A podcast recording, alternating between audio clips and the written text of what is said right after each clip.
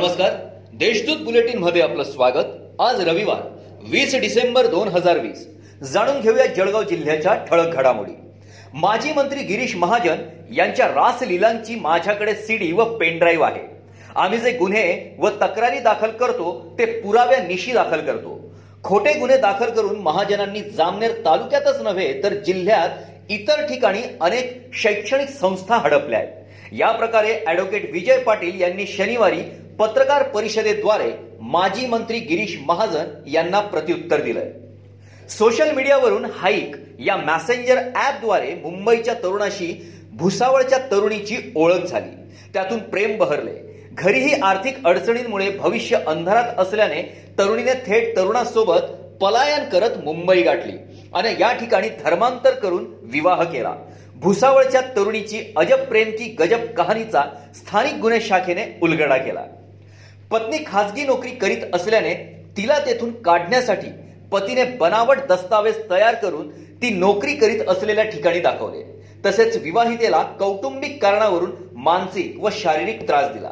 या प्रकरणी पतीसह सहा जणांवर रामानंद पोलीस ठाण्यात गुन्हा दाखल करण्यात आलाय. दरम्यान त्रास सहन न झाल्याने विवाहितेने हा गुन्हा दाखल केलाय. मराठा विद्या प्रसारक संस्थेच्या विषयावरून ऍडव्होकेट विजय पाटील यांचा बोलवता धनी दुसराच असल्याचे आमदार गिरीश महाजन यांनी गुरुवारी पत्रकार परिषदेत सांगितले होते.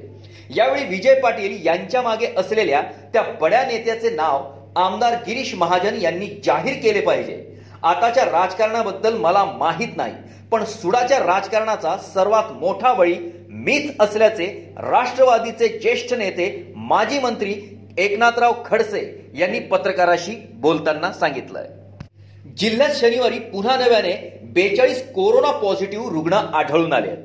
यामुळे जिल्ह्यातील एकूण रुग्णसंख्या पंचावन्न हजार तीनशे अठ्ठावीस इतकी झाली आहे. शनिवारी दिवसभरात एकाही रुग्णाचा मृत्यू झालेला नाही. जिल्ह्यात आतापर्यंत त्रेपन्न हजार सहाशे सत्तावन्न रुग्ण कोरोना मुक्त झाले आहेत. यातील पंचेचाळीस रुग्णांना नुकताच डिस्चार्ज देण्यात आला आहे. सध्या तीनशे चोपन्न रुग्णांवर उपचार सुरू आहेत. या होत्या आजच्या ठळक घडामोडी. याबरोबरच वेळ झाली आहे येथेच थांबण्याची. भेटूया पुढील बुलेटिन प्रसारणात. तोपर्यंत संक्षिप्त बातम्या आणि ताज्या घडामोडींसाठी देशदूत डॉट कॉम या संकेतस्थळाला भेट द्या. धन्यवाद.